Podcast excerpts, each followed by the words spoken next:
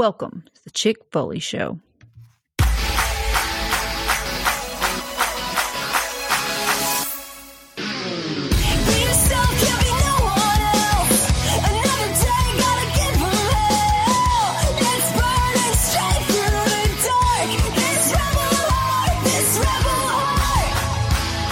What is up, Foley fam? We are here with episode 161 of the Chick Foley Show.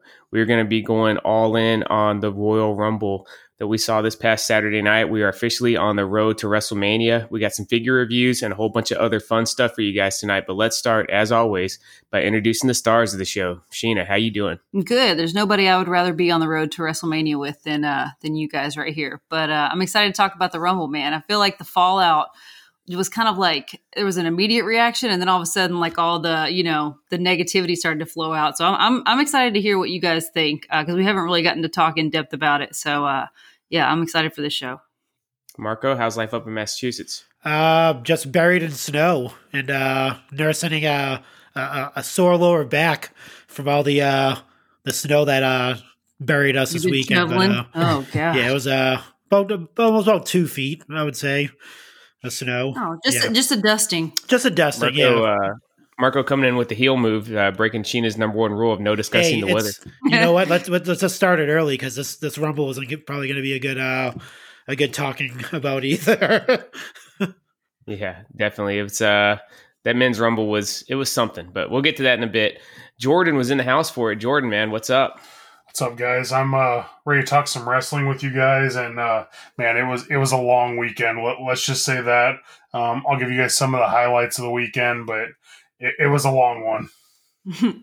That's what she said. uh, Sheena, remind the listeners where they can find you guys on social media. You can find me on Instagram at Chick Foley, Marco running the Twitter machine over at Chick Foley Show, and you can always join our Foley fam over at chickfoleyshow.com. Marco, what has the Pod Foundation been up to lately? Uh, a lot of things. We'll we'll, we'll know today with a uh, with a debate, turnbuckle debate today. Uh, this, this, oh yeah, I, heard that was actually one of their best episodes ever. I think so. Yeah, I think it's uh, record numbers I've heard so far for that for that episode.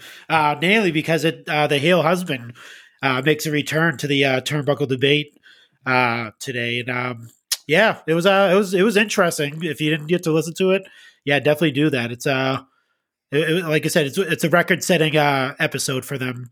Uh, definitely, and um, we had to give them the Chick Foley show rub. Oh, of course. I mean, I mean, we're already doing that. I mean, I mean, I'm like, uh, I'm a part of their, you know, the Raw Down show for them too. So we're we're just we're kind of taking over the Turnbuckle Tavern. Yeah, which is Jordan just got done doing a fig night with them. Yeah, it's an invasion. so uh, yeah, let the invasion angle begin. Yeah, we're like the uh, like the NWO coming in. We just need Sheena to come in as Hollywood Hogan now.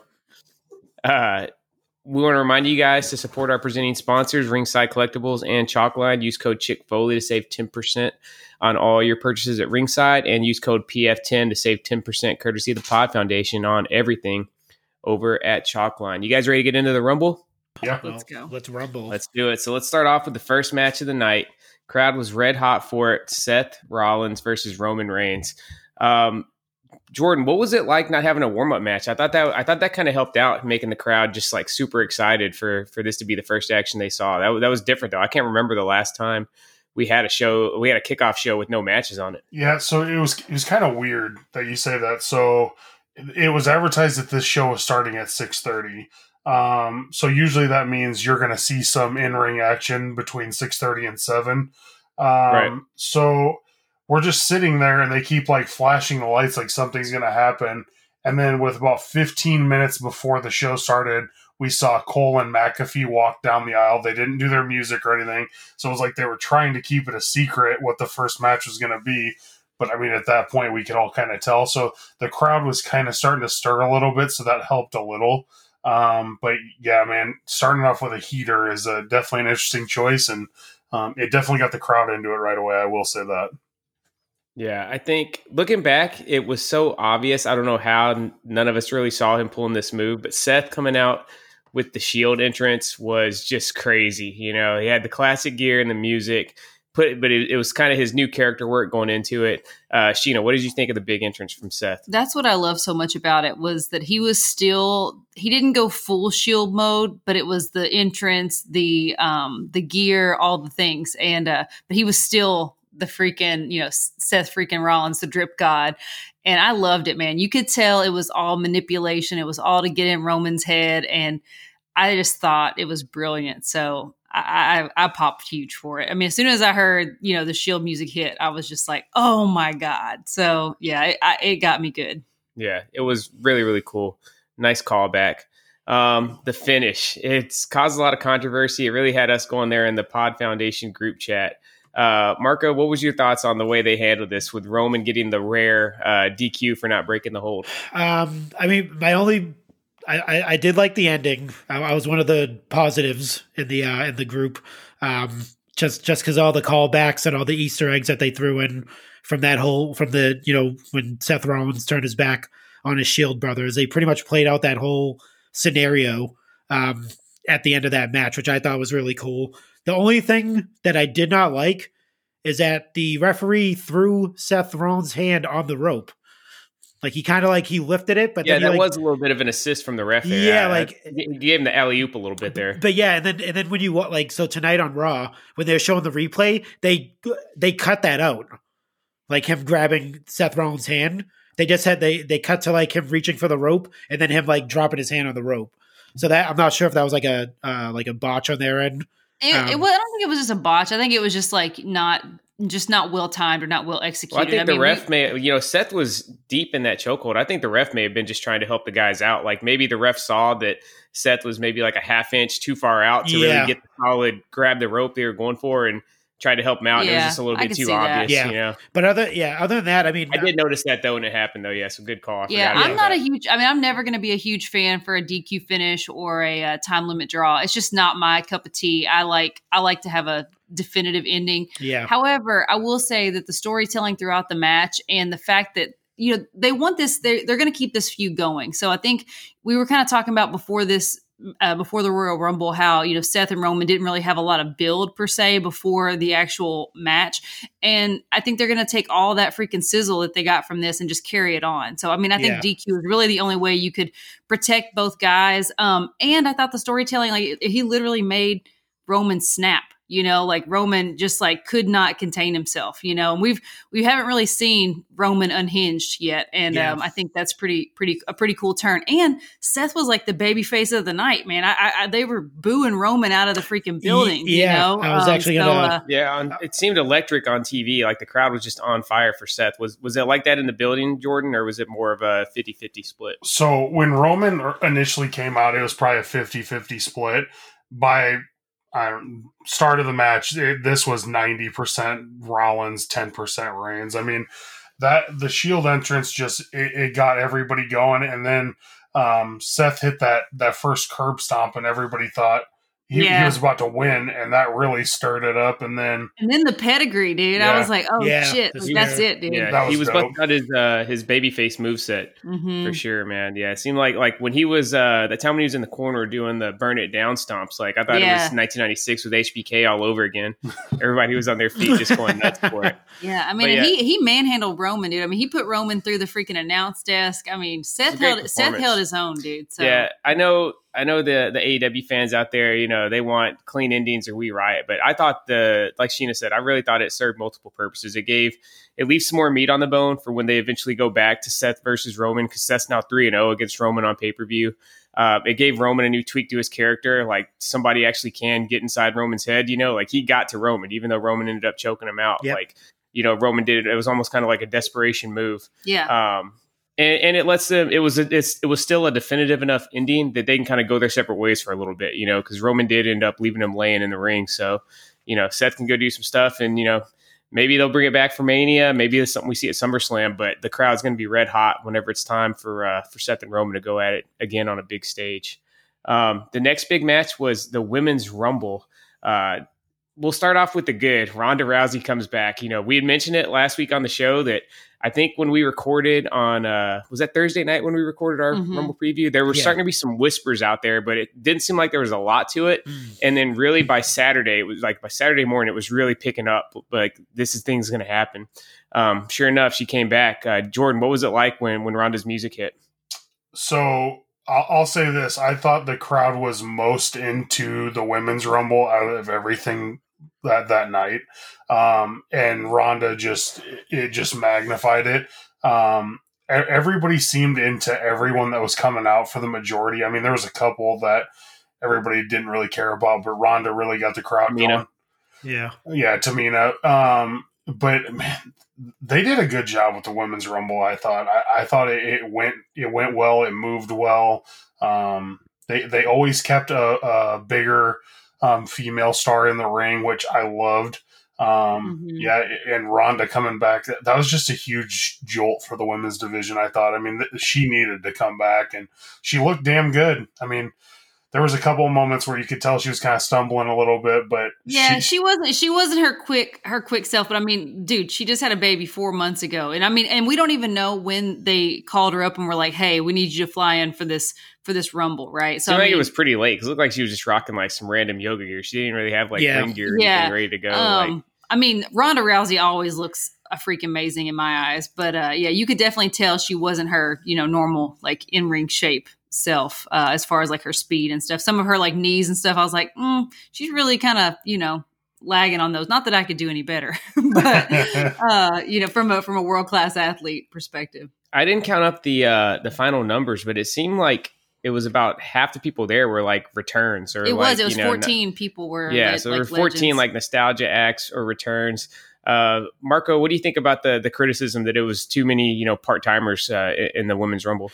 Um, I mean, I mean, it's you can't really criticize them. I mean, they obviously we know the deal. They released a lot of you know right. people, not even just the women, but you know a lot of their roster was released over the past like like last year. So I mean that that's that's what they were calling for was to you know get you know more part timers in and you know probably clearing up that that salary cap to bring all those ladies in and stuff like that. I mean that's what I'm assuming anyway. And Yeah. you know I mean they could have you know obviously they could have used some NXT ladies. yeah, that was weird. We didn't get any NXT in the men's or women's rumble. Yeah, like that was- another another shot to the heart of uh, NXT. Yep. Man, that's Yeah. kind of been a highlight over the uh, the last couple of years, seeing who from NXT is, is going to get the, uh, the a couple spots in the rumble. So that was that was kind of weird. Um, Jordan, so you said Tamina. Who who do you think got the flattest reaction of anybody in the women's rumble? Was it Tamina or was it someone else? Oh no, it was Cameron, no question. That music hit, and everybody was like, "Are you kidding me?" They brought the chick back that didn't know how to pin somebody. Cameron, Oh, I uh, forgot she about got that. to she got to achieve her lifelong dream though, dude. She shared the ring with the two competitors from her all time favorite match, Melina versus Alicia Fox. Yeah, but the only problem on, uh, is remember none on- of them was in there when she came in. True. Remember on uh, Tough Enough, Steve Yeah. Austin asked her that, and he was just like, "What?" yeah, he literally said, "What?"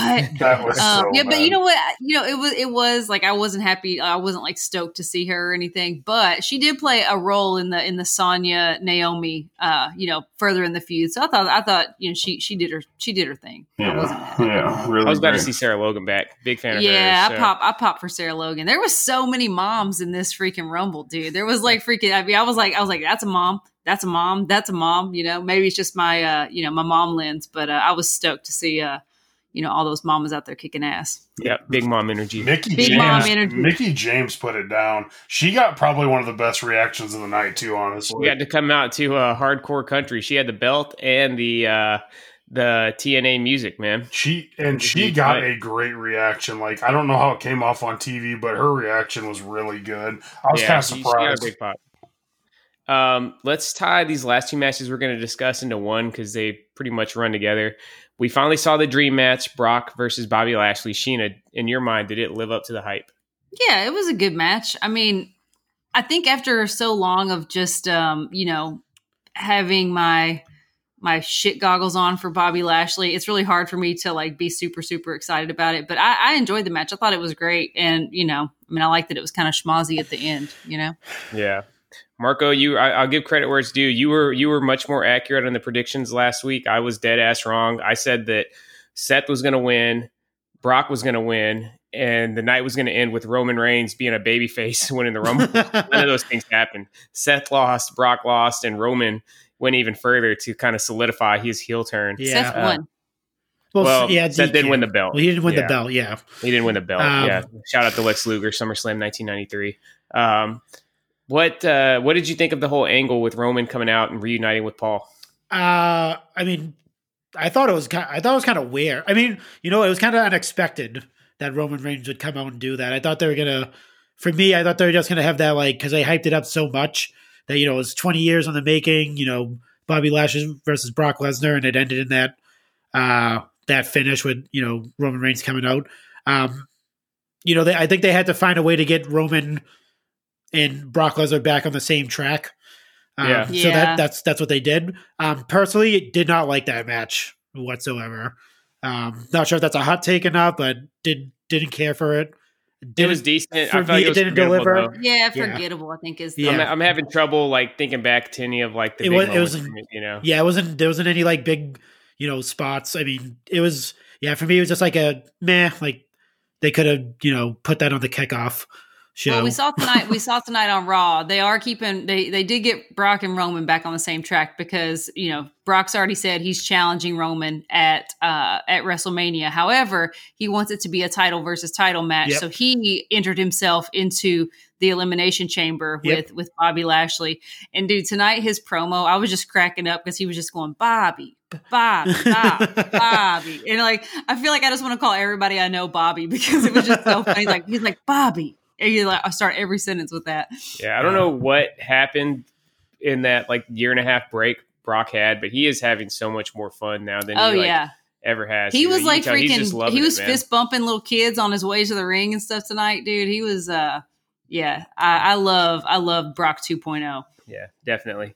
Um, the men's rumble. So yeah, it was definitely a dud, man. Like it wasn't like horrible. And y- if you guys want to go back in the archives and listen to our Royal Rumble watch alongs, you know, we've watched some bad rumbles over the last year, the four of us together.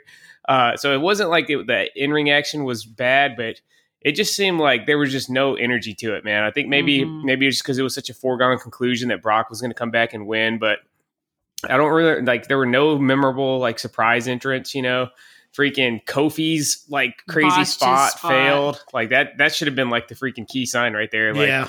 You know, we're we're in for trouble. Jordan, what was it like in the building, man? Were, were people frustrated with the men's rumble? dude uh, this to me was honestly one of the worst men's royal rumbles ever if you look I think it's definitely worse since 2015, Dude, man, if- the year that Roman won. seriously just look at the first 20 people that came to that ring and pick out how many actual stars there are like it was so glaring. I mean at one point aj was the only star in the ring. The rest of the people were Yeah. mid-carters or less. Like it was bad.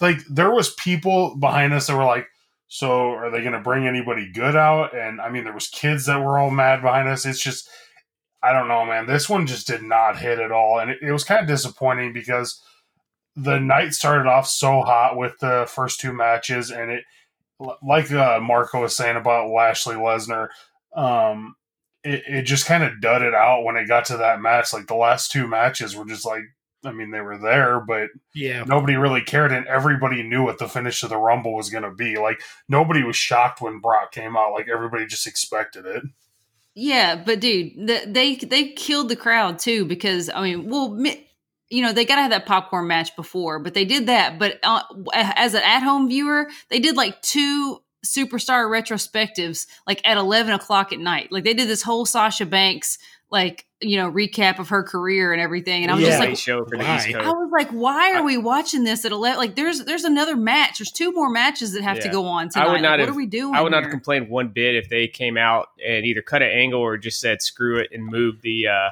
the Edge and Edge and Maryse, I mean Edge and Beth the and against Grit Miz and. Maryse to uh, to Monday night. You know what I mean? That totally could have main evented Raw, Yeah, and that would give people yeah. a reason to tune in and watch. I think Yeah, they should. match- yeah, I think they should have made that the kickoff.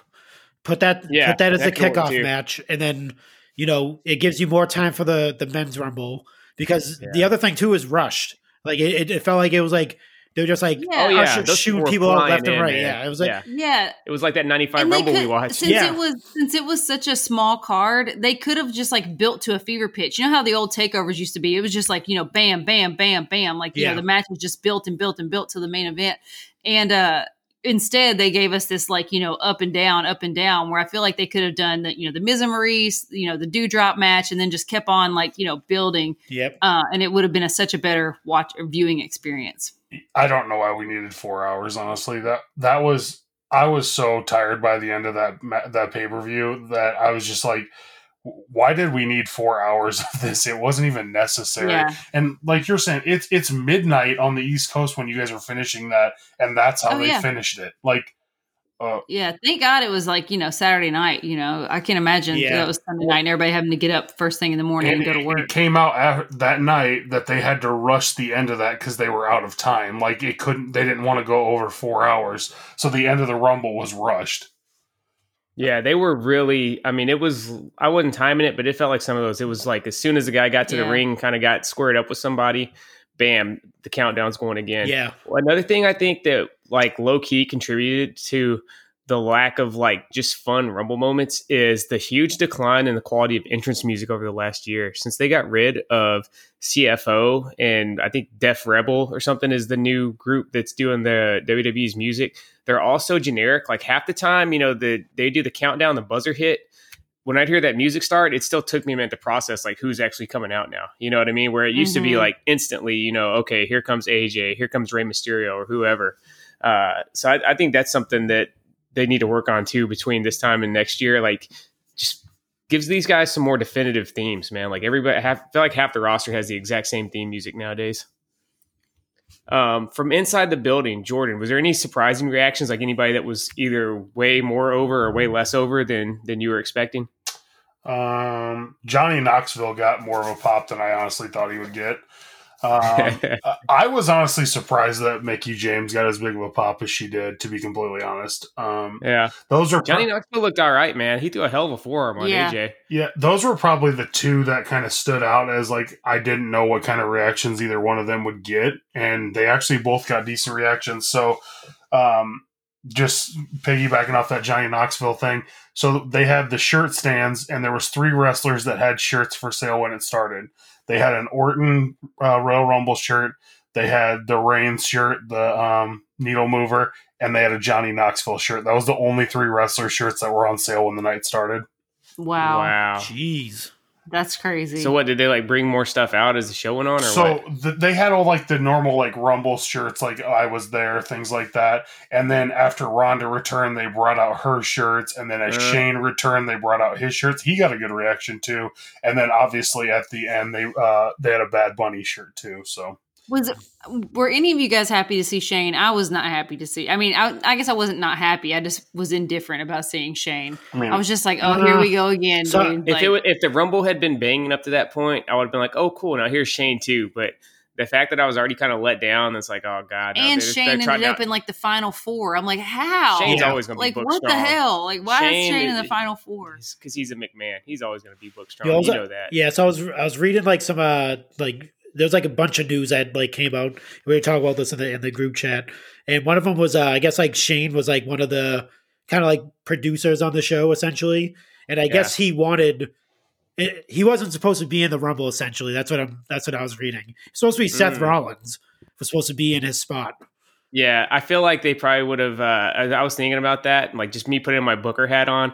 I feel like they they knew that if Seth would have come out, you know, limped out like Bret Hart at the '94 Rumble. Yeah, Um, I think he would have had the babyface reaction, and people just would have been disappointed Yeah. and probably booed if Brock still won. I think they want to make sure Brock got the big babyface reaction Yeah. at the end of the night. But but he I feel like they de- the crowd definitely would have went for Seth. he still want it to be- he still didn't get that reaction though dude people were pissed that he actually won that rumble like we all knew I get it, but I mean, what did people expect was going to happen? I mean, I know in our little minds when we're fantasy booking stuff, we're out here like, oh man, what if like Riddle won the Rumble? Like that would be so cool, you know? Like this guy finally gets made. But I mean, it's we're on the road to WrestleMania, dude, and the guy driving the freaking eighteen wheeler is Brock freaking Lesnar. You know, Yeah. I, I just You're not- I don't know. I don't know what everybody thought was going Well, to it- happen there. Yeah, it's that conversation like uh, that I like kind of mentioned that like they're not like it's they're not building stars. They're not building enough, you know, star power to you know people like second guess who's in a main event WrestleMania, and uh, you Yeah. can you can clearly see it by like obviously the the re- the releases that they've had as well, I mean, as like if you go back and look at the landscape of WrestleMania over the last few years, I mean, it's it's a pretty repetitive. That's what I mean. But so, you know? so the other the question is like, what happens when uh, Brock Lesnar can't perform at a Mania anymore? Who who's going to be that? That's why you got that. They're gonna uh, bring they're gonna bring back the Undertaker. No, that's why you got that Hmm. Brock Lesnar 2.0 guy uh, down at NXT right now. What's his name? The uh, I think he's going by Harland right yeah, now. but Gunnar, he's the dude Gunnar that Harland. Yeah, no. yeah, he's the dude that used to look just like uh, Brock Lesnar that they No, signed. God. Parker Boudreaux, that I guy. Yeah. mean, yeah, but- but exactly what Sheena just said is, yeah, we all knew it was coming, and what else are you supposed to do? Like, that's the problem. Like, It is the pr- that that is the problem. Yes, Well, I but I don't know why everybody like the the outrage was just like I felt like It- even though you could be disappointed, I felt like the outrage was just like guys like. How long have you been watching WWE? Yeah. Like I don't know why I don't know why you guys are like getting it's like when I used to watch the Falcons, you know, and they would get their ass kicked and I would get upset. I'm like, why am I getting upset? Like I knew I knew they were gonna blow this lead. Like Yeah. I don't know what I was what I was thinking. I've been watching this shit for years. Why did I think, you know, that they had it in them to to pull off this win? It's the same thing with WWE. Like it, as long as Vince is in charge, you know that like you know how his brain works and what Mhm. he's going to do and what Yeah. strings he's going to pull. And I don't know why everybody's like getting their, you know, panties in a wad about. Well, no, it's because we deserve good storytelling. We do Like, deserve it, but I mean, why you are we can- expecting you know, it at this point? No, you know that Roman and uh I mean, yeah, you know that Roman and Brock's going to main event WrestleMania, but let's come up with a more creative path to get there. Like it can be done. We've seen him do it before. Look at how they got to Kofi and Daniel Bryan at WrestleMania 35. Yeah. That was great. Kofi didn't win Elimination Chamber. You know what I mean? Kofi had to go through gauntlet match after gauntlet match. They had the New Day that had to win for Kofi. Like they're capable of doing it, but this was just the most. pre- I mean, literally, like anybody that's watched wrestling before knew Brock Lesnar's coming out at number thirty. He's going to win the Rumble. yeah, it's Um, pretty much Mhm. yeah, it's pretty much just the most low effort story they could have told. yeah. It's I mean, go ahead. yeah. So I, I guess my thing is, is like, okay, we all knew this was going to happen. That Roman and Lesnar were going to main event WrestleMania. Like that was a foregone conclusion. And if it does end up being title for title, it makes a lot more sense. Um, but if we already knew that was going to happen anyway, like would anybody have been shocked if if uh, Lesnar did not win the Rumble and then came out on SmackDown this week and is like, oh, we're going to finally do this at WrestleMania, and then they would have just made the match on SmackDown on Friday night? Like, would anybody have been shocked by that? No, I mean because Brock not. Lesnar, 'cause Brock Lesnar can pretty much book. I mean, we we have seen he booked himself into Money in the Bank. He's booked himself into the Royal Rumble. He just booked he just booked himself into the Elimination Chamber. Like Brock is lawless. He has no he has no higher power. So I, I guess Like, that's just does what probably why wants. people are pissed about the Rumble finish because in the end he can still do what he wants. He didn't need to Yeah. win the Rumble to do that. Exactly. Yeah, Yeah. you're right. And, Yeah. and th- there was a rumor today that they originally wanted Riddle to win the Royal Rumble, and then I when when you see that, it's like, well, great, that's going to make it feel even worse now. I mean, it's Yeah. I just don't get it. Yeah, it- you know, even if he did win the Rumble, like obviously, you know, he he can main event WrestleMania, but this time in between that. Like if they didn't want him to main event WrestleMania, they could, you know, you know, put a stipulation where he faces somebody and they take his spot at like they could have done, you know, just have him win the Rumble. Like just have him do it. You give the fans what they want and then like take that opportunity away from him later on Have if they Riddle need to. versus like- Brock. Riddle versus Brock could main event a pay per view. That's a match people want to see for a really long time. You know, it'd Mhm. be badass. yeah, I mean, Let that be a match at Elimination Chamber, and uh yeah, then you get Brock back in the main event. Yeah, Like, I, just- I mean, you, you got to learn like as a as a WWE fan, you got to know that there's you know three guarantees in life. That's death, taxes, and Roman Reigns versus Brock Lesnar at a WrestleMania. So, Yeah. I mean, Yeah. it's Yeah. it's been the defining rivalry of the WWE for the last going on seven years now, man. So it is, you know, you can't say they don't do long term storytelling. It's just not the long term storytelling. it's the That we want. longest terms of storytelling that they're doing Yeah. right now. Let's uh let's rinse all this negativity out with a nice drink. All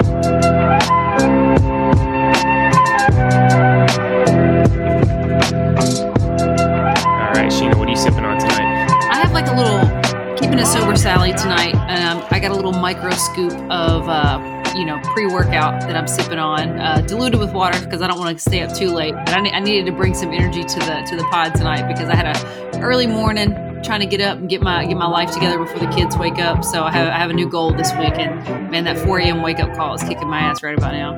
Yeah, same. I'm actually. This might be a first. I think there may have been. I don't think I've ever kept it sober on here. I think there may have been one show where, for whatever reason, I just didn't have a drink. I just went straight parch mode. Uh, but yeah, I'm just drinking a watermelon Red Bull, man. I same they had a rough Monday at work and uh, trying to keep the energy up. So yeah, it's, you're getting the sober versions of Wow. uh, of the Phelps fam tonight. Uh, Jordan, what are you drinking, man? Uh, I'm drinking the old trusty Broken Skull tonight. Um, I, I also had a rough Monday at work, but what better way to wash it down than with a Broken Skull? That's yeah, right. Yeah, damn, that sounds pretty good. I feel like I need to run to my beer fridge now. Uh, Marco, what are you drinking, man? Um, um, continuing to drink the. Uh, I posted on my uh, Instagram. It's the. Uh, it's a beer called Woo. It's a Ric Flair inspired beer. Um, it's by the Greater Good, uh, which is kind of funny because obviously that's a, the Seth Rollins uh, old moniker. Yeah, Um, the Messiah. Yeah, but it's the uh, Greater Good. Uh, it's based in uh, Worcester or Worcester, however you want to um, pronounce it. I Worcestershire. Yeah, that's it- how I say it. It's a, a 10% Imperial Juicy Hazy Wow. IPA. Mm. It's, act- it's actually it's it's sweet. It's a sweet uh, IPA. It's nice. Nice, man. And uh, thoughts and prayers to uh, Ric Flair came out tonight. He's going through his fifth divorce, man. So Yeah, that's him rough. and old uh, Fifi, the maid, are splitting up after five years. That's a it's- that's an old mofo to be going through a divorce, man. yeah, There were signs of it this weekend in St. Louis at his show. Definitely uh, signs that he was uh, definitely free again. He was Was definitely. it were the signs more clear or less clear than that picture of him on the train in Mexico going down on that chick? Um, so that's let's, let's just say this: that they were they were definitely more clear as he was hitting on every chick that was in the building. So so that um, was him then. That picture. yeah, Right, the timeline makes sense, man. I mean, that was like three months ago, and now suddenly he's getting divorced. Yeah. Like I said, I feel like to me it, it would take a lot to get divorced when you're that old, man. Just the the energy and everything to go through it all, man. Like I mean, a picture Uh, like a picture like that float, uh, like washing up on the internet would definitely uh, would you know set the uh, gears in motion for a divorce. I would think. Hmm. All right, before we get into figure four, let's hear from the two bad Chads. Drop by and visit the Turnbuckle Tavern, where every Thursday we give you the most in depth analysis of all things AEW, as well as dive into Impact Wrestling, NWA, and all things indie. If you like heated debates, compelling interviews, and a shot of nostalgia, you'll love the Turnbuckle Tavern. Available on Apple and Spotify. Drink it in, it always goes down smooth.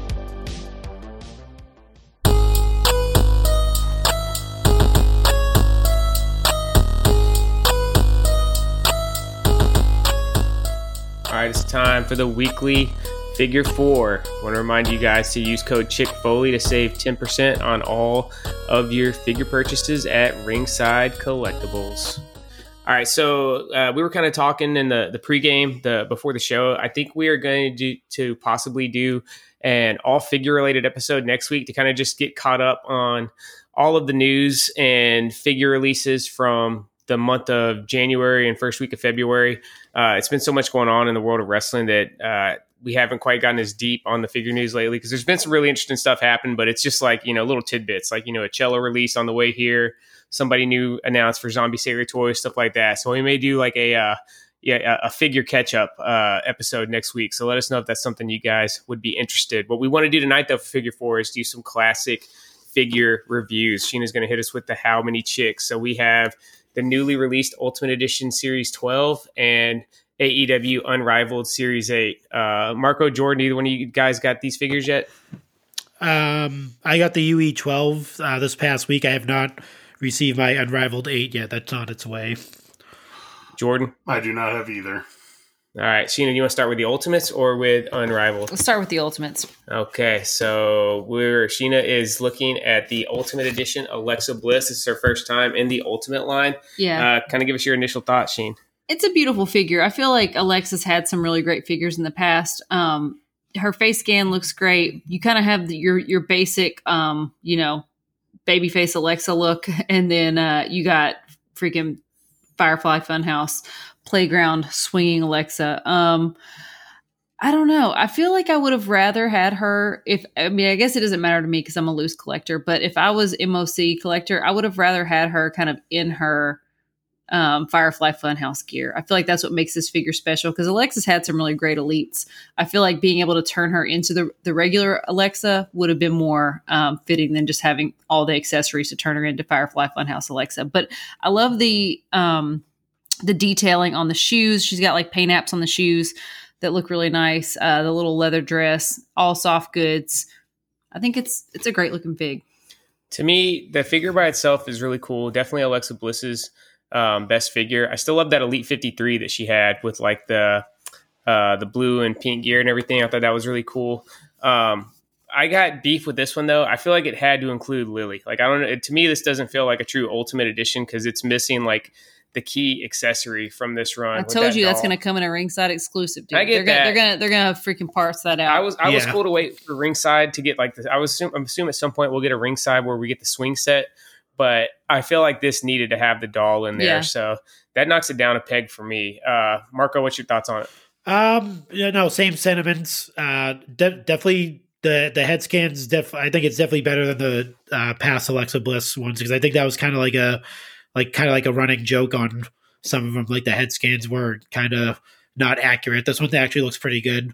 Um, the the only thing I really like is the uh the I mean not that they could really do anything, but like she has like the she has her regular gear on for in the package, but then like she has like the the shoes like the um yeah, the the playground shoes. Shoes. Yeah, I'm not sure yeah. how they could have like you know switched that up. Maybe like you could probably like pop the legs out and put new legs in or something like that, but or take the feet off or something like that and switch them up so you can get, get like two full versions of it, not kind of like a mishmash. But other than that, I, I think it's a pretty decent figure. I mean, as far as like the you know the cloth goods and stuff like that, um, definitely needed the Lily um, uh, Yeah. doll. It's a it's a glaring absence. Yeah, It could, definitely. it could have definitely went right here where one of these extra soft goods t-shirts is. We only really needed one soft goods t-shirt, like a pink t-shirt, and then put Lily right there where they got the black t-shirt. Yeah, All I right, so put the final verdict on it, Sheen. How many chicks?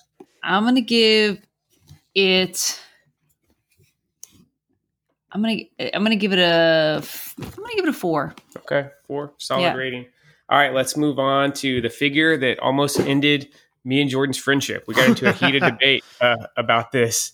The Ultimate Fiend from WrestleMania. Give us your thoughts, Sheen. Yeah, so this is Bray Wyatt's last appearance. Um, you know, his last match in WWE. So it's it's a very significant figure, if nothing else. Um, I don't know if I like it better than you know his uh his elite, but um, it's a totally different figure now that I'm looking at it. At first, I was like, it's the same exact as, as his elite figure, but uh, and it caught Seth was like, no, it's absolutely not the same. Same thing I said to Jordan. Yeah, and uh, Jo- yeah, Jordan was the same as me. He was like, "Dude, it's the same figure." But you know, when you look at it, uh, it's a totally different face scan. It's kind of when he went through that transformation, coming out of being the crispy fried fiend. Uh, Different upper body. yeah, different upper body. He's got Different different boots. Um, the the face scan with the mouth open is freaking wicked, dude. I mean, that looks incredible. I mean, even if I wasn't a wrestling fan, um, and I just wanted like a cool ass figure, I feel like th- this freaking fits the bill. But um, I feel like it would have been cool if they would have tied in what they did with the Fiend's Motu figure and had an articulated jaw.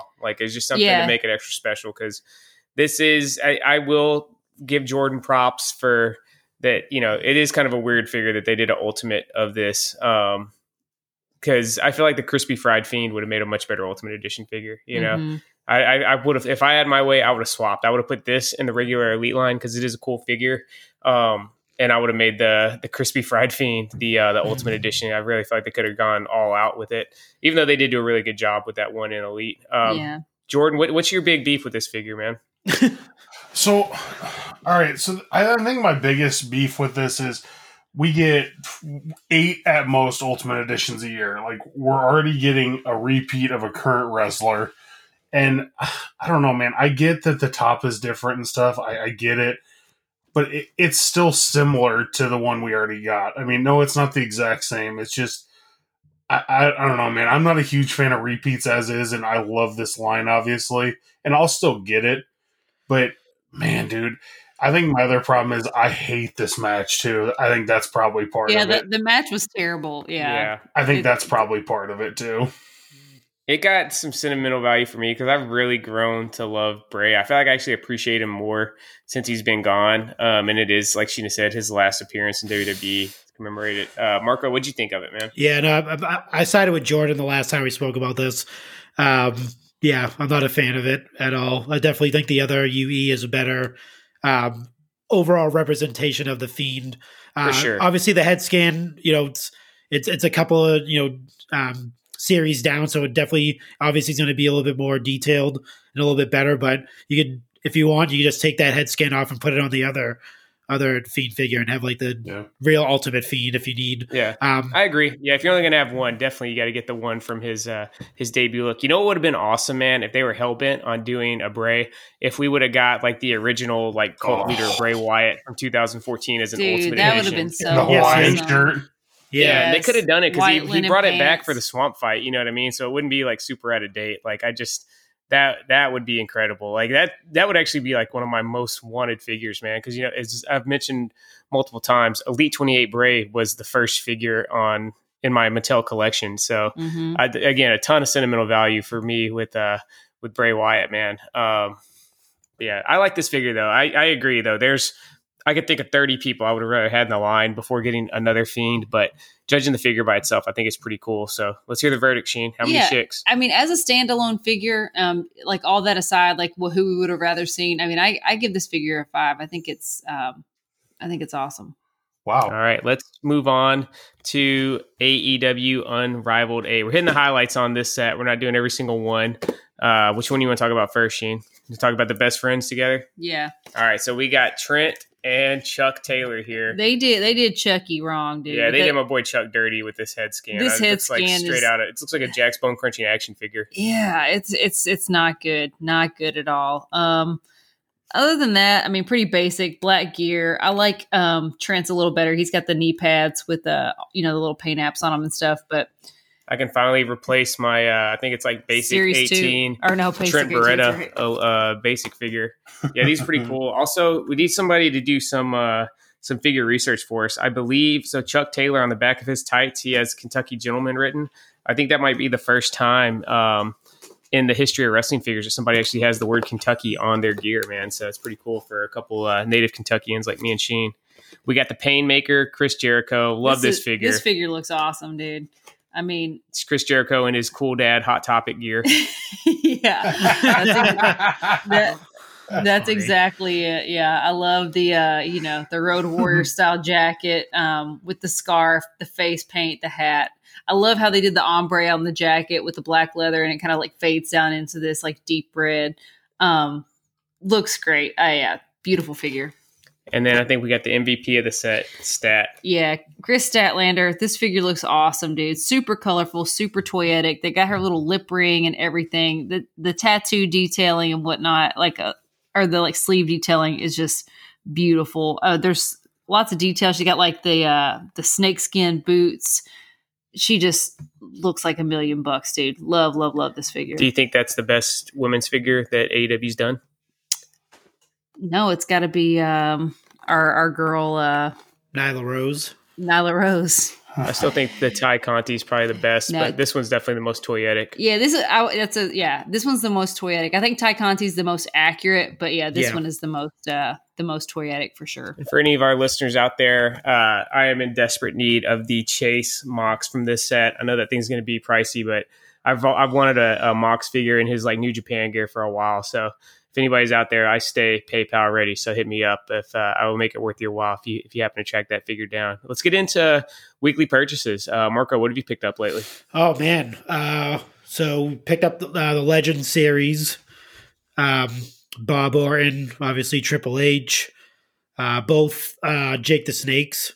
No, which, not sure which one I like better out of the Jake the Snakes. The gear on both of them is pretty pretty sweet. I do like the Yeah. uh, you know like the the blue kind of pops on it um, on the on the regular version one. They've been going heavy on the Jake figures since uh, Legends came back, but Yeah. dude, I'll be damned if they're not all badass figures, man. Yeah, no, Jay, he. I mean, he's like he he's not the most like toyetic guy, but like the the gear that he that he rocked back back yeah, in the day. I feel is like I gotta definitely- have them all, man. Yeah, Like, definitely I, I have way too many. I have way too many Jake the Snake figures, but I feel like I uh, can't. I just can't bear to get rid of any of them, man. They all look so good. I think the uh, the sleeper out of that set is definitely the Hurricane.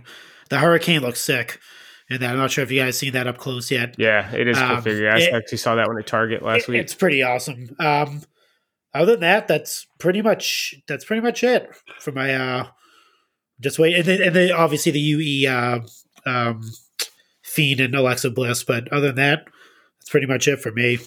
Nice, Jordan. I know you've been pounding the pavement there in uh, Nebraska, man. What all have you grabbed recently for yourself? So I've got obviously all the legends since the last time we talked about this. Um, I got the Sting uh, Walmart exclusive.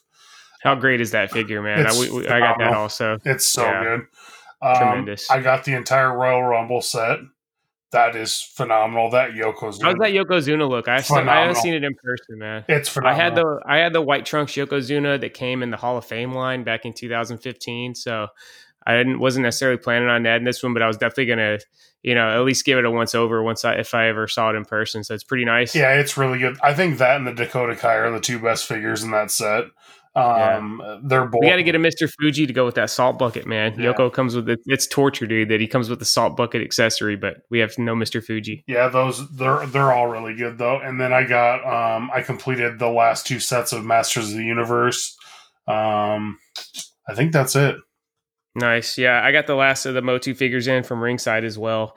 Um, I've I've been picking up some basics, man. I've been going hard on the suited basics. I grabbed to go with my Santos Escobar uh, Elite. I grabbed the Raul Mendoza and Joaquin Wilde. Uh, those basics with the the face paint and everything. Those are very very cool figures. And then I got the suited MVP to go with that new Bobby Lashley. Um, still hoping that we get Cedric and Shelton in their Hurt Business gear, but I'm getting a little bit worried because you know, Hurt Business is kind of getting further and further in the rear view, and we haven't seen anything about new elites for those guys. So I feel like we definitely need those. Um, I grabbed Ric Flair Galoob. Uh, I still think that's one of Ric Flair's best figures. Still piecing together the Galoob collection. Nice. I got the Smoking Skull belt from Forbidden Figurine, so she's finally getting caught up on um, some of her orders. So if you've been waiting to pull the trigger, they are definitely the best figure belts that you can have in your collection. Um, and then I was wondering if you guys were going to pick this up or not. I found the Wrekkin' ATV at uh, my local Target. I wanted to get that to go with my Stone Cold Steve Austin figures. Uh, have you have you guys seen this thing in person yet? No. Yeah, it's, it's pretty cool, man. It's articulated. It is like the rest of the Wrekkin' gear that it's got features where you know you can break it apart and stuff. So you got to be a little bit careful with it. But uh, but yeah, I can't wait to bust this thing out and you know throw Stone Cold Steve Austin on it and uh and play around with it. it looks pretty cool. What uh what figure what vehicles do you guys want next in the the figure world? Dude, I, I said this um earlier tonight on Fig Night, but uh, could you guys imagine if they did a Road Warriors like uh, motorcycle set?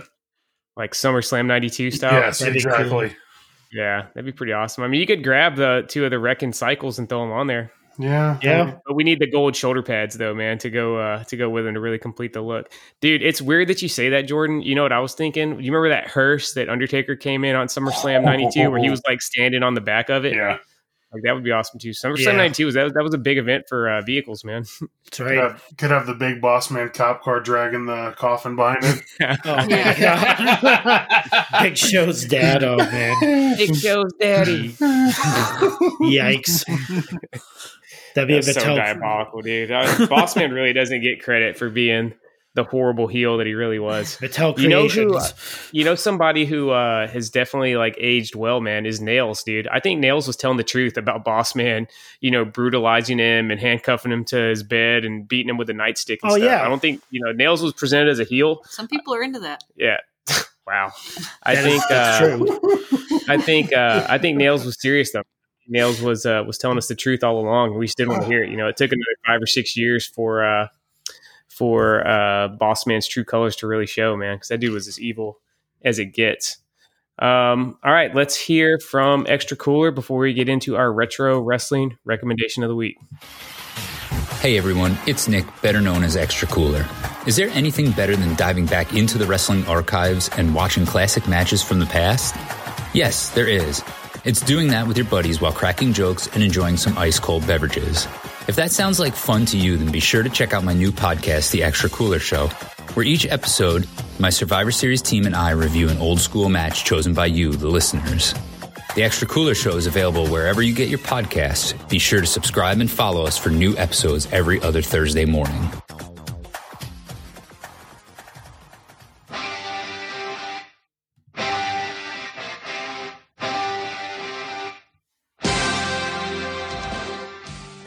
Retro Wrestling Recommendation of the Week is where myself, the heel husband, Chick Foley, and Marco, the MVP, give you guys a recommendation from a match or event from years gone by to get you through the weekend. This segment is brought to you by our good friends at Chalkline. Chalkline specializes in bringing you the absolute best in retro inspired fanware. They can be found on Instagram at Chalkline Official or at chalk-line.com.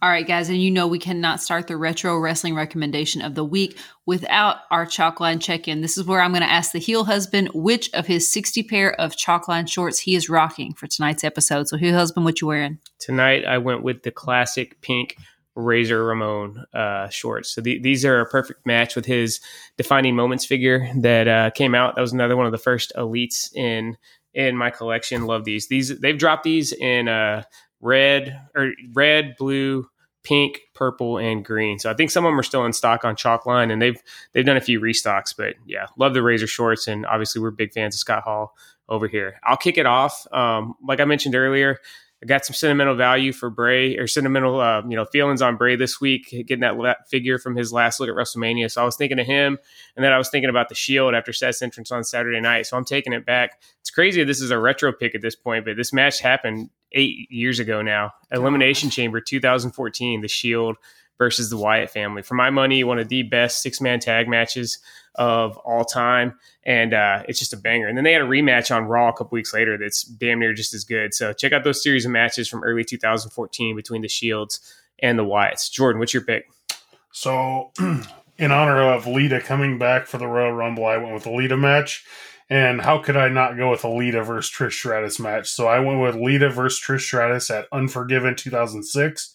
This was basically the uh, end of their six year rivalry, and they capped it off at Unforgiven, and just a really good match. Nice. Uh, got to take a quick pause from the cause. So we're watching Raw on mute right now. Shout out to Rey Mysterio. Had the Bengals gear ready to go. Raw's in Cincinnati tonight. You know the Bengals going to the Super Bowl for the first time since freaking 1988, and uh, he had the Bengals gear on deck, ready to go. Man, Yeah, So right. good call, Nice. Ray. Ray, Ray's the ultimate baby face. Definitely. Literally, you know, rocking the Bengals gear, coming down, you know, you know, going head to head with these little kids. I was just watching him like that's the sweetest thing. Like I just Baby face of the cinch. he's man. he's the best, dude. All right, Marco, what's your pick?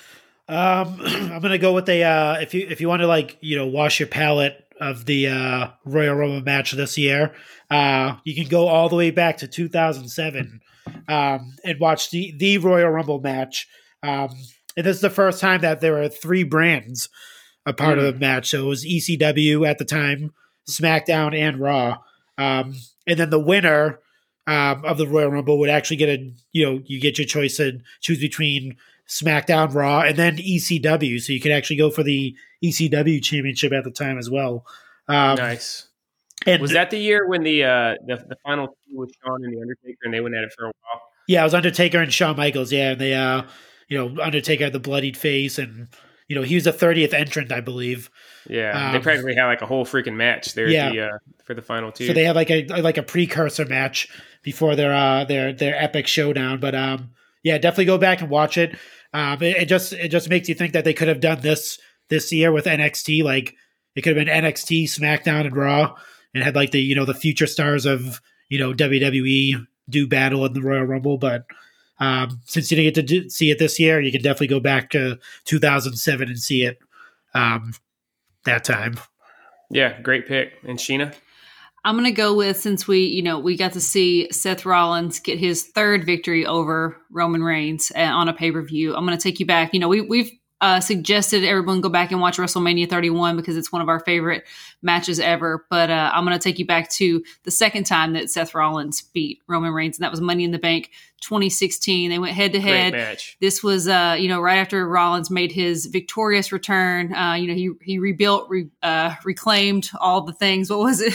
rebuild, uh, Recycle. recycle. Um, and uh, yeah, he came back, beat Roman clean as a sheet, and um, unfortunately, it was a short-lived title reign. But um, yeah, excellent match, and uh, it was cool because all three members of the Shield held the title in one night. So uh, definitely check that out. That's actually one of the best pay per views of like the last five or six years. You probably just watched that whole show, man. You had a great Money in the Bank match, and then uh, John Cena and AJ had a really good match on that show too. So yeah, Yeah. Money in the Bank 16 was awesome. And you had the Golden Truth versus Breezango. Yeah, and that was the that was the day that the Cavs beat the Warriors in Game Seven. I remember uh, they were stalling, so that Money in the Bank show was super long. They threw a uh, uh, Titus O'Neil and Rusev out there, and uh, they were stalling. Like it literally, like they were waiting for the Cavs and Warriors to end before they started Seth and Roman because like they had like a pre-match angle, and then there was just way more like just walking around the ring than you would normally see. Like there was somebody was clearly in the ref's ear, like telling them, "No, tell the guys go three more minutes," because they did not, they were not trying to compete with that legendary uh, NBA game. real, was, that was a pretty quick. good uh, night for you, huh, Jordan? That was a solid night. I think that was about the drunkest I've ever been in my life. Um, I, I fell asleep on the basement floor. Um, it was uh, that was Father's Day too. I think that was one of my Yeah. first couple Father's Days, and man, that was uh, that was quite the night. Yeah, that was a hell of a finals. Yeah, I had to jump in because it was bothering. It was like you know tweaking my brain that I could not think of Seth Rollins' slogan. Slogan. It was redesign, rebuild, reclaim. There you Yeah. The triple R movement. Yeah. All right, let's hear from coming down the Aisle. Coming down the aisle. If you want to feel the roar of the crowd, then strap on those spandex undies and listen to the Coming Down the Aisle podcast hosted by me, J Bone. Each week, I have a guest ranging from wrestlers, podcasters, and even some family members. The guests pick the match and we talk about it along with their fandom. Also, each week I provide my analysis of the wide world of wrestling and some figure talk. So get undied up and subscribe to the Coming Down the Aisle podcast on Apple, Spotify, or wherever you get podcasts today. Oh yeah, dig it. Shane, we got listener mail this week. We sure do.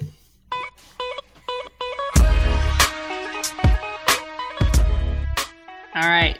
Jason Kanan comes in and he says, "What other wrestling streaming services do y'all subscribe to and or willing to do so?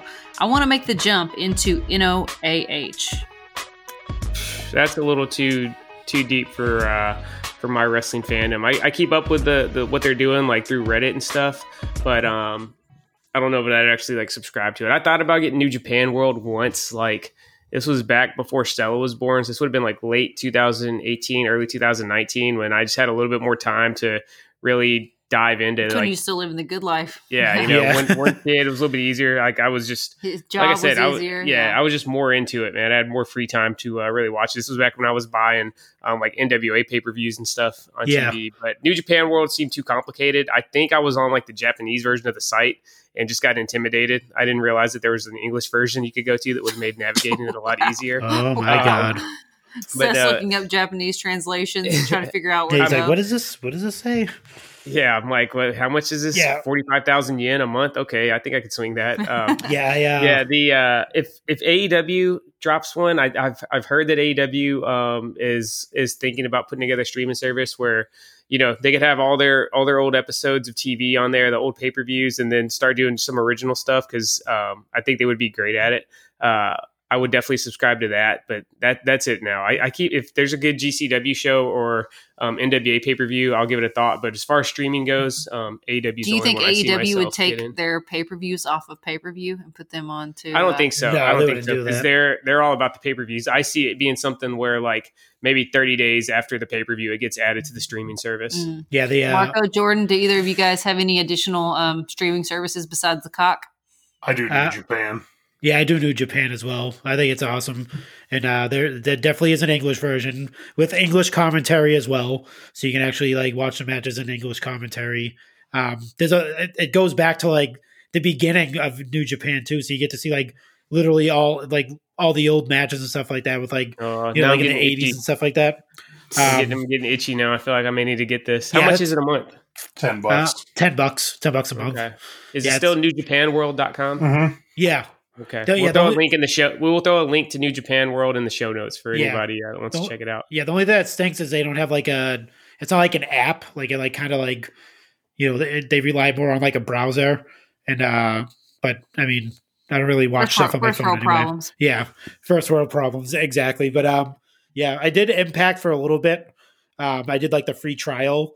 Um, it was pretty interesting. Like, there's a lot of like cool like NWA stuff when they like in the beginning stages. So you get just like Jeff Jarrett and um, him with the uh, NWA World Title, and you know him going after Hulk Hogan and all that stuff was pretty cool to watch. But I might I might pop back into that at some point. Yeah, We'll early see. TNA is awesome. Er- Yeah. uh, I, I used to watch those Wednesday pay per views every week. Early TNA was, uh, I mean, Oh yeah, it was, it they, was they were they were just cracking into six sided ring and stuff like that. It was really cool. Yeah. All right. Sambro says, What would each of your entrance themes be? I'm more of a metalhead, heavy rock down to the ring. Oh, this was too easy for me. Dirty White Boy by Foreigner. No doubt about yeah, it. Yeah, you've said that for a long time. I feel like I would um I feel like I'd be more of like a, a first album, you know, uh where where do we go or when we all fall asleep, where do we go? Billie Eilish. It's kind of dark, a little bit ethereal. Um, I feel like that's kind of my that's kind of my vibe. You know, I don't think I'm gonna be coming down to know like uh hip hippie music. That's not gonna get anybody hyped. So I gotta I gotta tap into my dark side and uh use a little little Billie Eilish style music. What about you guys? you go, Jordan, if you have one. Maybe some Nights in White Satin. No, no, no. What the fuck is that? No, it's a Moody I don't even know what Blues. that is. It's a Moody, Moody Blues, Blues. song. How do you not? Do you not know that song? Oh, Come on, no. I literally way. don't know that. Oh, that's great. That would not be my pick. So, one of- a lot of people know this. Some people don't. Uh, one of my favorite songs ever is "In the Club" by Fifty Cent. So, I would probably pick that. That's always a banger. it That's, always gets the crowd. not, yeah, that's not a bad choice, man. I kind of like that. And I'm go. I'm, I'm, you, I, you got to go. If you're a sports entertainer, you got to go with the uh, the the late '90s, early 2000s. Uh, so I'm go. I'm gonna go with uh, Limp Bizkit. I'm gonna go with Break Stuff as my uh, Ooh. as my entrance, just to get everyone pumped up. So that's definitely, going to be only allowed in like GCW. Gonna be using a pizza cutter every week. I know, of course. Come on, man. All right, what do we got next, Gene? All right. Kenneth Dinkins says, with two part timers winning the Rumble, does WWE really have confidence in their current roster? Uh, I mean, I think they have confidence in their current roster. If they didn't have confidence in their current roster, they wouldn't be releasing all these guys. But it's just proven fact. WrestleMania main event, it's going to be a part timer. They want a special attraction in that. It's been since WrestleMania 27 with The Miz versus uh, John Cena. That was the last time that there wasn't um, a part timer in the main event at WrestleMania. You know, That's you had wild. yeah, it's but you had The Rock two straight years. Then you had Batista. You Yeah. had Brock, uh, Triple H. Mm. The Undertaker, Brock, Ronda Rousey, Brock, and Edge last year. Edge was the closest thing we've had to uh, you know, last year was the closest we've had with Edge. He was kind of a semi part timer, but but yeah, it's uh that's just the formula for WrestleMania. But I think they got confidence in who's there, otherwise they wouldn't be cutting half the freaking roster over the last year. Mm. Hmm. Any, any additional thoughts, guys? I feel like uh, Okay, so this is my this is my thing. When, when you see like always who they're who, who's going to be in um, WrestleMania, it, it's always like a part timer or an older person. Like, didn't you say something the other night? Like this is going to be the sixth straight Mania with a part timer in the main event or something like that, Seth. No, it's I said just Yeah. now this is gonna be the this will be the tenth straight Oh, wait, is this thirty this is 38. Yeah, this will be the eleventh straight Mania. Assuming Brock and Roman go last, this will be the eleventh straight Yeah. uh, Mania that we've had a part timer in the main event. My bad. Guess I was thinking about something else when you said it. Uh, but I, shouldn't that kind of tell you the answer to that? That they don't have faith in their current crop of talent. Like they keep going I- I back guess- to the part timers.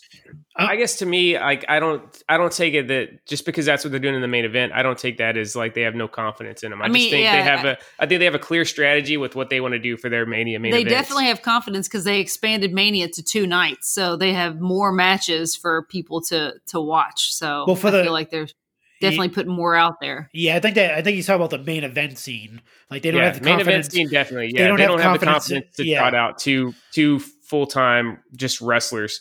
They Yeah. feel like they got to get something that's going to get like you know But I don't- additional buzz going. But I don't think it's because they have they don't have confidence in their ability. Yeah, I, I think it's just they a business sell thing. tickets. Like Yeah. they, No, need, right. they Yeah, know exactly. they, they know they need um you know they know they need Brock or Ronda to get butts and seats. But then they then it's it, it goes back to that like thing earlier where it's like they're not they're not doing that job to have them come back every single year and do stuff. Like they need to you know build their current stars better. Like like obviously they're doing the same. They're doing that with um with uh, obviously Riddle. I mean they have him in the elimination chamber you know now too and they like they, it seems like they they want to like put certain people in certain positions but then they just like pull away at the last minute Yeah.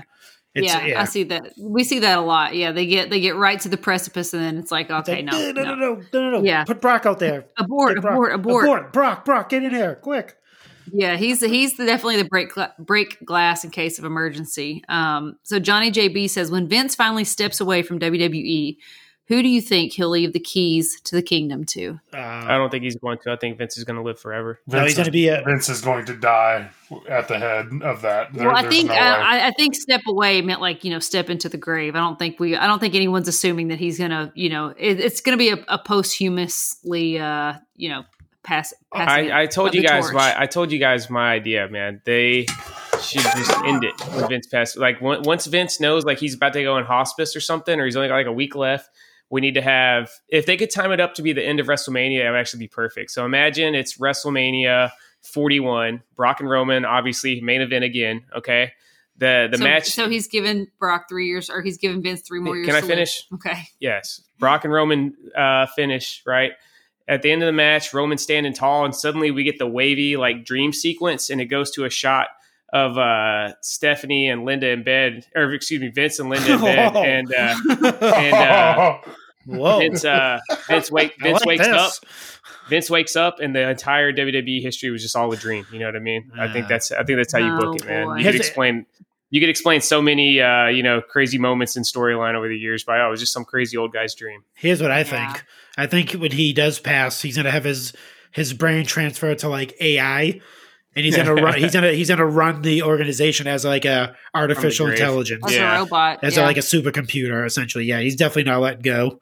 they're, just keep it, they're just gonna keep his The other, brain I, alive. the, Yeah, the other idea I had, if you don't like the dream sequence, is it fades. So it fades out from Roman celebrating to Vince sitting in like a nice cozy living room in a rocking chair with a big old book, and he's like reading to his grandkids, and he's like, and that's the end of the story, and just closes the book, and the entire thing was just like a big long bedtime story he was telling his grandkids. Man, huh? I Wow. feel like I just can't imagine it going on without Vince. Man, as I think crazy it as uh, the old guy is.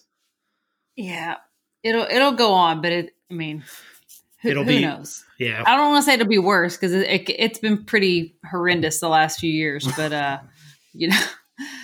anyway, All right, Sheena, remind the listeners that they can find you guys on social media. you can find me on Instagram at Chick Foley. Marco running the Twitter machine over at Chick Foley Show. Join our Foley fam and all the fun over there at chickfoleyshow.com. All right. Remember to support Ringside Collectibles and Chalkline. I'm attempting to set the record with my fourth straight trivia question. Hit me with it, Sheen. All right. Who interfered in the Razor Goldust match at the 1996 Royal Rumble? The one, two, three kid. That's right. Mmm. Four straight. I'm gonna have to start playing Goldberg's music to uh, to set this segment up, guys. I know he made me. He made me go totally random now. See, I used to try to pick these like you know hum. That's how it should be, man. Yeah, we're And, never gonna uh, get a streak going if you're asking us. You know, who was the ring announcer at the '93 Survivor Series every single week, man. Oh man. All right, Jordan, you were at the Rumble. Leave us with some final thoughts for this week. we had a we had a good women's rumble. We had a good top of the card. We had a horrible bottom of the card. But as always, we're wrestling fans. We're going to stick with it, and we're going to keep listening to the Chick Foley show. Amen.